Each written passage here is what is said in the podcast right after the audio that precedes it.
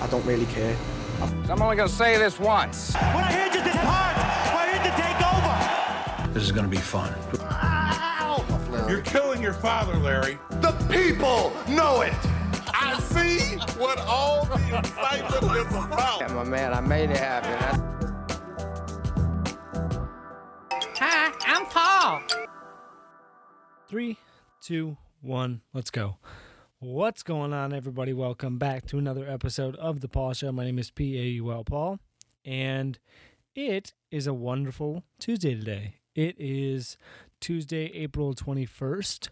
Um, and I was on Facebook earlier this evening and I saw, um, came across a guy who I knew five years ago or so. And uh, this guy knew him five years ago when we were freshmen in college. And he's like, hey, uh, I'll give you $40 to do my homework. And or basically I, I can't remember what exactly it was but it was to do some sort of schoolwork for him and uh, so that he could pass and and i did it and he said he would pay me $40 i never got the money and uh, now he's having a kid. So uh, guess what bitch? I win. That's how that works. But uh, but yeah keep your $40 spend it on diapers i don't really care so uh, i just thought that was funny but uh, yeah and, and if you're thinking to yourself, well, Paul, what what if, you know, what if th- he's really looking forward to fatherhood and and was planning for this and wanted to be a dad at at 21 or however old he is, um, I can tell you right now that ain't the case. So um, so yeah, but um, but anyways. Yeah, it is April 21st. And a couple nights ago, I had the pleasure of watching the Last Dance documentary on ESPN. It was a, uh, if you've seen that documentary, you know what I'm talking about. But basically, it is for anyone who lives under a rock. It is a um, a documentary about the '90s Bulls and kind of the centering around their final season, right? So, uh, looks at Michael Jordan, Scottie Pippen, Jerry Krause, the GM, uh, Phil Jackson, you know, the ownership, all that. So. Uh, very good documentary. The first couple episodes, you know, I think that Michael Jordan was worried about how this was going to make him look and make him uh, change the perception that people have of him and and all that. And I think that it could to a certain degree and to a certain demographic of people. It sure it it probably will, but like, it's also going to be a very good thing because I I think that not a lot of people understand what it takes to be a winner at that level and just a an all around savage like Michael Jordan was. And, and I think that it can sometimes be taken for granted that those people exist and and that those people just willed what they what they did into existence. And so I think this will be a good kind of reality check to be like, oh no no no, like he was super super intense. He was just zero to 100 and pretty much broke the switch off when it got to 100 and, and just wouldn't let it go down. And, you know, I think that that's going to be a good kind of reminder to people like, hey, this is what it takes to be successful at that level. And, uh, and yeah, you do have to kind of make, uh, break some eggs to make an omelet every once in a while, and you do kind of have to be an asshole on on certain occasions there. So, you know, I think that that is a that's going to be a, a, I, I think it'll bring a more realistic uh, view of those type of people to uh, to everybody's attention, which is good. And then uh, the other the second episode of that was kind of centered around Scottie Pippen and his um, pay and, and just the way he was paid, and he was not paid fairly. And so basically, what happened is he signed a long term deal in the early '90s before the NBA took off. Like it was before the 92 Olympics, before all this stuff kind of happened. And the, um, you know, during the, the Bulls' first three-peat, 91, 92, 93, it was really, that was kind of the boom of the NBA. That, that period of time was really where the balloon filled up and, and the NBA really blew up. And, uh, so Scottie Pippen signed his contract before that happened. So revenues were kind of lower than what they would become, and and you know, there was a lot of things that you couldn't have foreseen happening. I mean, some people could have foreseen it. Like, uh, I'm sure if you had asked David Stern, he probably would have. He probably would have been like, "Yeah, yeah, this is gonna happen. Yeah, yeah, we're we're, we're getting there." And um, and but I mean, if you had asked like a guy like Scottie Pippen or um, Jerry Krause, even he probably wouldn't have really known what was going to happen and known that things were going to blow up to the level that they did. And you know, so and, and, and like Scottie Pippen, it shows in the documentary, he came from extreme, extreme poverty and and was raised in that environment. And so it's not hard to see why he signed the contract he did for I think it was 18 million over 7 years or something like that. So he's making t- little under 2 a little over 2 million a year. And um yeah, I mean it's not hard to see when you when you come from an, an environment where you have nothing and then a contract's put in front of you that has security that has all this the things that you want and and that you've really been working your entire life to get it's not hard to see why you, you sign that contract why you sign for seven years and why you sign kind of your negotiating rights away. It's like oh I, I don't even care. I don't even care. I just want the you know i want that security i want that um, and, and he had, he had 12 siblings so i mean it's not unheard of that you know he's a millionaire and he takes care of everybody. I mean, that's pretty common, I think. And and um, so yeah, it, it, it does make you feel bad for Scottie Pippen. It makes you, uh, you know, I, I don't think he would. He, I'm sure if you asked him, he would probably say, you know, if you asked him, did you need to be berating Jerry Krause on the bus?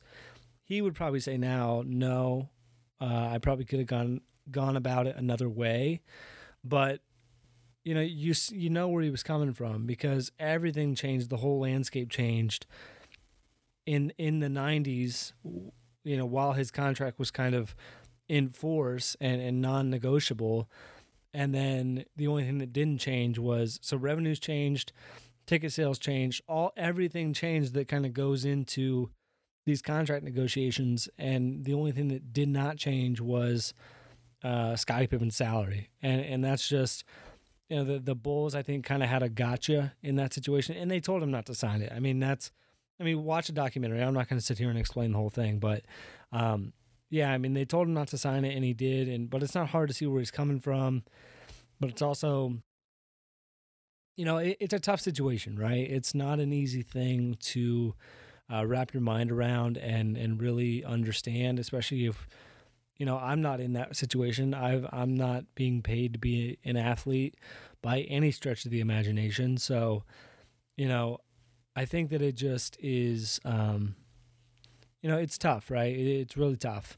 But you know all, overall good documentary. I, I liked the i liked the product. I liked what espn espn is so good. They're so good at their their documentaries their uh 30 for 30 series. Is is just it's out of this i mean I can watch one of those about something I give no shits about, and I will come out of that going, I am a like like you just come out and you're like, that's the best thing I've ever seen, and it doesn't matter what it's about. Like, um, I I'm not a Red Sox fan at all, but I remember I watched the Four Days in October, thirty for thirty, and I'm like, go Red Sox when that thing was done. I was like, let's go Boston.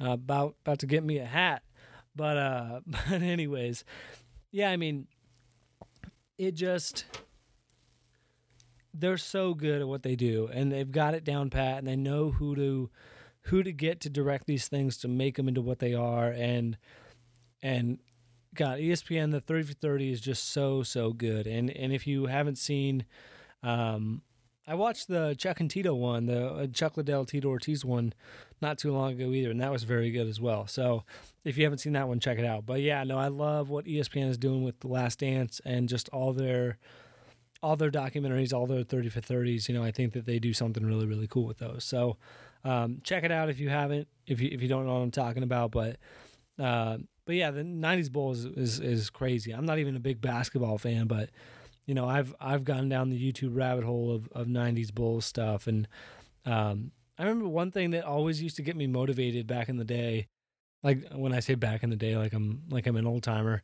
Um, back in the day, as in uh, seven years ago.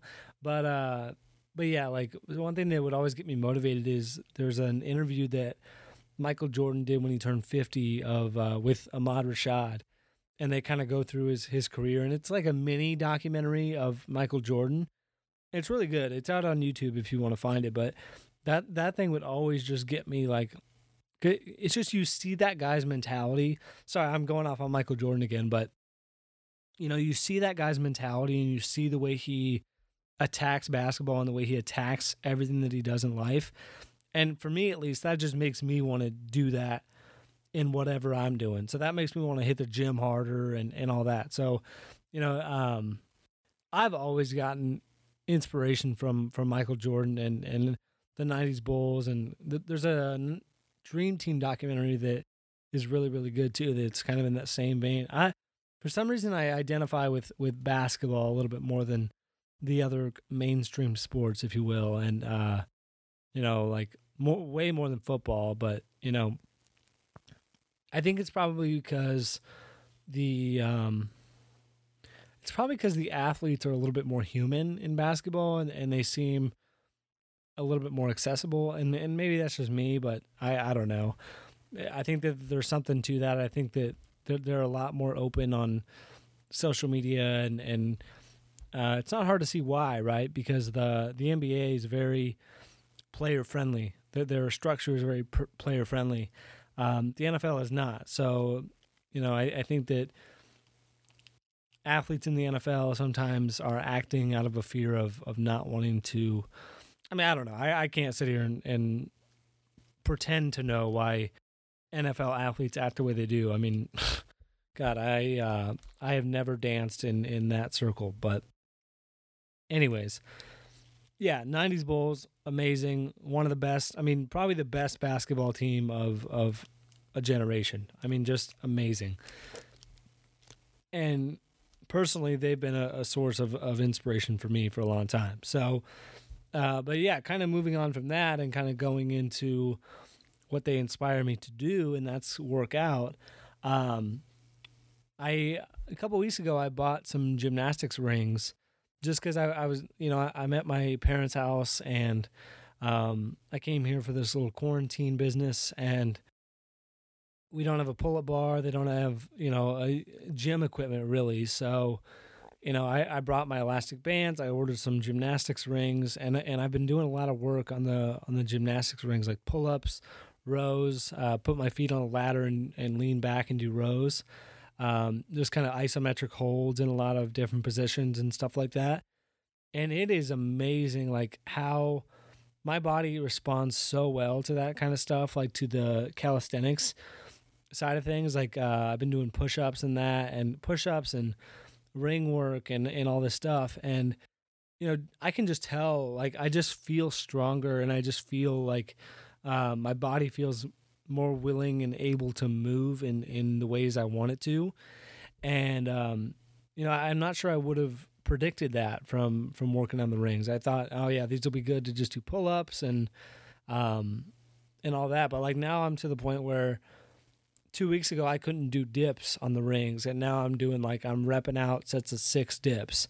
So it's like it's just stuff like that, and it's really cool to kind of uh, attack something like that and especially something that I'm so bad at, like gymnastics rings. Like, uh, I mean, you watch like gymnast videos, like male gymnasts on female too, but I mean, male gymnasts on YouTube, and the stuff that they can do on those rings is incredible. And so I watch that and I'm like, I am the weakest person on the entire planet. Like, I can't, like, I'm surprised I can get out of bed in the mornings.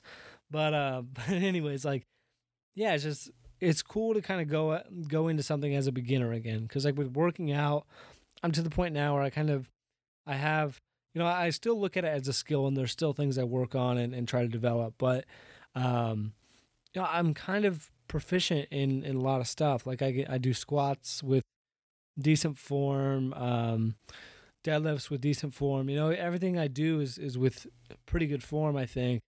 And it's just cool to now be doing something where my form isn't great. My I, first of all, my ability to do it with bad form is not there. So that has I have to first get myself to the point where I can just muscle through stuff and then start working on form. And maybe that's a bad way to approach it. I don't know, but um, that's the way I tend to do things. So, you know, uh, but yeah, the the rings. Like I'm just so surprised at how much stronger my body feels. Like I don't feel like I'm. My back doesn't hurt. My lower back doesn't hurt, which is always kind of a um, sore spot for me and and all that. So you know, like just some of the aches and pains that that I have lifting weights and doing normal stuff. You know, it, it's nice to kind of get a break from that, and now just doing this calisthenics and doing body weight stuff and ring work and just working on like holding yourself up with your hands at your sides or doing dips or um, you know pulling yourself up into like a pull up position and then doing leg raises from there. Like stuff like that where it's like you you have to use your entire body. Um, that stuff's fun and and that's what's really made my body feel a lot stronger uh, just in the last two weeks that I've had them and last week I I mean last week it was cold and rainy so I couldn't really get outside and use my rings at, at all last week. So it was really, I, I did um I used them twice the week before that because it was kind of nice, and then um, not at all last week. Once last week actually at the end of the week, and then now once this week at the beginning of the week. So, uh, but it's just crazy like how many times my body just responds to this kind of training so well, and, and it's something that I'm definitely gonna um, kind of keeping the cycle once this whole quarantine stuff ends too. I mean, it's not gonna. I I've kind of thought to myself like, wow, I should be doing this way more because I, I feel so good doing it, and I feel like I feel strong and healthy and all that stuff. So, you know, I I love just doing the calisthenics and doing ring workout, and I've really had to kind of fall in love with that kind of stuff because I can't do nothing. If I do nothing, I will just blow up and uh, I like to eat too much to do do nothing, especially during this uh, coronavirus quarantine. It's kind of hard to find stuff to do when you're locked in a house, other than just eat. So eating is eating is the great American pastime, right? But yeah, I mean, it's just been fun to kind of do the calisthenics and and just getting outside a bit more with uh, with training and and getting outside with just with everything. I mean, like going for walks and and everything. I mean, it's just so nice to be able to. And not that I didn't get outside before, because I am a pretty active human being, and I I do kind of take advantage of of going outside, especially now that I have my dog and all that. Like, I I go for walks probably two three times a week, even in the wintertime. Like, it just is. It's something I I'm always outside, but it's nice now, just being able to do that more and not having to be cooped up in an office all day and not even that I'm, you know, like just outside all the time now. Like it's not the case. Like there's still work to be done, but you know, it is nice to be able to go take five minutes and have a cup of coffee outside and just kind of taking that fresh air and, and all that. And like tonight, we um, my family just got kayaks, and so we went down to. I posted on my Instagram, but we went down to the lake that's right by our house, and um, went kayaking, and it was just so much fun because it's like it's it's being active. It's all the stuff that I love, like being active, being outside, um, being in the water, all that stuff. Like I love that type of stuff. So being able to do that type of stuff and stay active and um, just focus like I, my focus has been more on just trying to stay active and and keep it keep moving versus this is what I have to do when I go to the gym. And like, I think a lot of times, like, my focus can kind of be go to the gym, come home, eat, go to work. You know, like, you just kind of get in that robotic cycle. Um, and then, you know, on the weekends, you, you get outside and you do stuff, but it's kind of hard during the week. So now I'm just focused on trying to get outside as much as I can. If, if the weather is allowing me to, get outside and that's part of the way i handle i'm dealing with this whole uh, coronavirus quarantine thing as well. Like it just i don't like being cooped up. Like i don't like i don't like stuff being off limits. You know what i mean? That doesn't it just isn't fun to me you know? And and i mean obviously it's a pandemic. It's not supposed to be fun right? But um and obviously that's a sacrifice that everybody's having to make right now. It's not just me, so that helps. But also, just finding other stuff to do other than you know the usual, and so just switching it up and spending more time outside and spending more time um, being active outside, not just you know doing the normal stuff. So the quarantine, it's been about a month and a half at this. Uh, probably about a month, month and change. I wouldn't say quite a month and a half yet, but it's been a month and change since this whole quarantine business started, and you know it's it's kind of taken a toll, and and you know we think we can kind of see the light at the end of the tunnel. I mean, we're in Iowa, so we're going to be I knew when this thing when this all started. Um, I said I've said this to everybody who was talking about this in January, February. I said, well, it's going to hit the coast first, right? This whole coronavirus thing, it's going to hit the coast first. We'll be the last ones to get it. So, which also means that we're going to be the last ones to come through it, which is fine, but um, it just is you know, we think we can see the light at the end of the tunnel, but that can all change, right? I mean, it, it, that's not guaranteed. It's not guaranteed that there that the light is near. It's not guaranteed that uh, we don't know how fast everything's going to open back up once it starts, and and are people just going to go out and get sick? You know, there's a lot of questions going on about about what is really going to happen when this whole thing kind of shakes out, and you know it's it's tough, and and this is kind of the time where you know motivation is lowering a, a decent amount. You know, uh, you know when you first start working from home and and doing that kind of stuff, your motivation's uh, pretty high, and you're kind of you're hyped to be able to work from home and and all that. But now I'm like, the productivity is down. You know, all the stuff that you kind of take for granted when you when you like I work in an office. So when I go to the office, there's something to be said for going to an office and and for me it's a compartmentalizing thing, right? So there's something to be said for going to the office and this is where I work. You know, when you're working from home and when you're doing that, it's like, well, this is where I work, eat, sleep, work out. Like I do everything here. So it's not like I can just it's not as easy to just compartmentalize things and you can get distracted easy and and um, you kind of have to take advantage of spurts of motivation when you get them and it, it just is tough and, and i'm so looking forward to um, just kind of getting back on track and getting back on a good schedule so you know i think that we're about a couple weeks away now from from this whole thing I right now the the guidelines in Iowa are April 30th. That's kind of the date that we're looking at and all that. And so you know, right now we're about 2 ish weeks away from stuff opening back up or at least returning to some semblance of normal, right? And I know that you know like like I said, I came to my parents' house for this quarantine thing and I've been here for about a month and a half and and and that's probably part of it too, right? Cuz like I have my own place.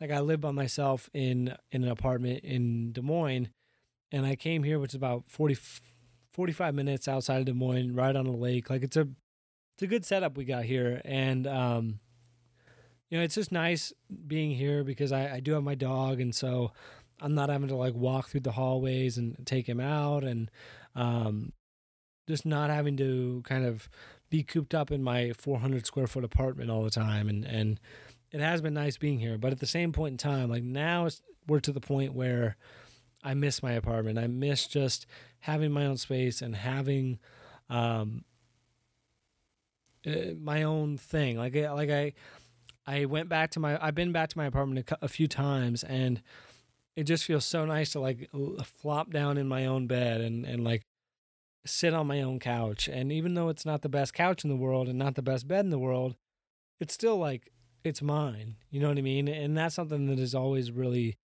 um it, I miss that. I miss just kind of being in my own space and being in my own and for for whatever that's worth, you know, like and just being in my own having my own thing going and, and having my own kind of rituals and and routines and all that. So, you know, it's it's end of April right now. We're all going to get through it, right? It's not going to be something that it's and the question now is just how long is it going to last? And I think we're all kind of starting to see it's going to last into May, probably into June. Uh, July one is probably a good time frame for things kind of loosening up to the point where it's normal again. And uh, so yeah, I mean, it which is fine. It just is.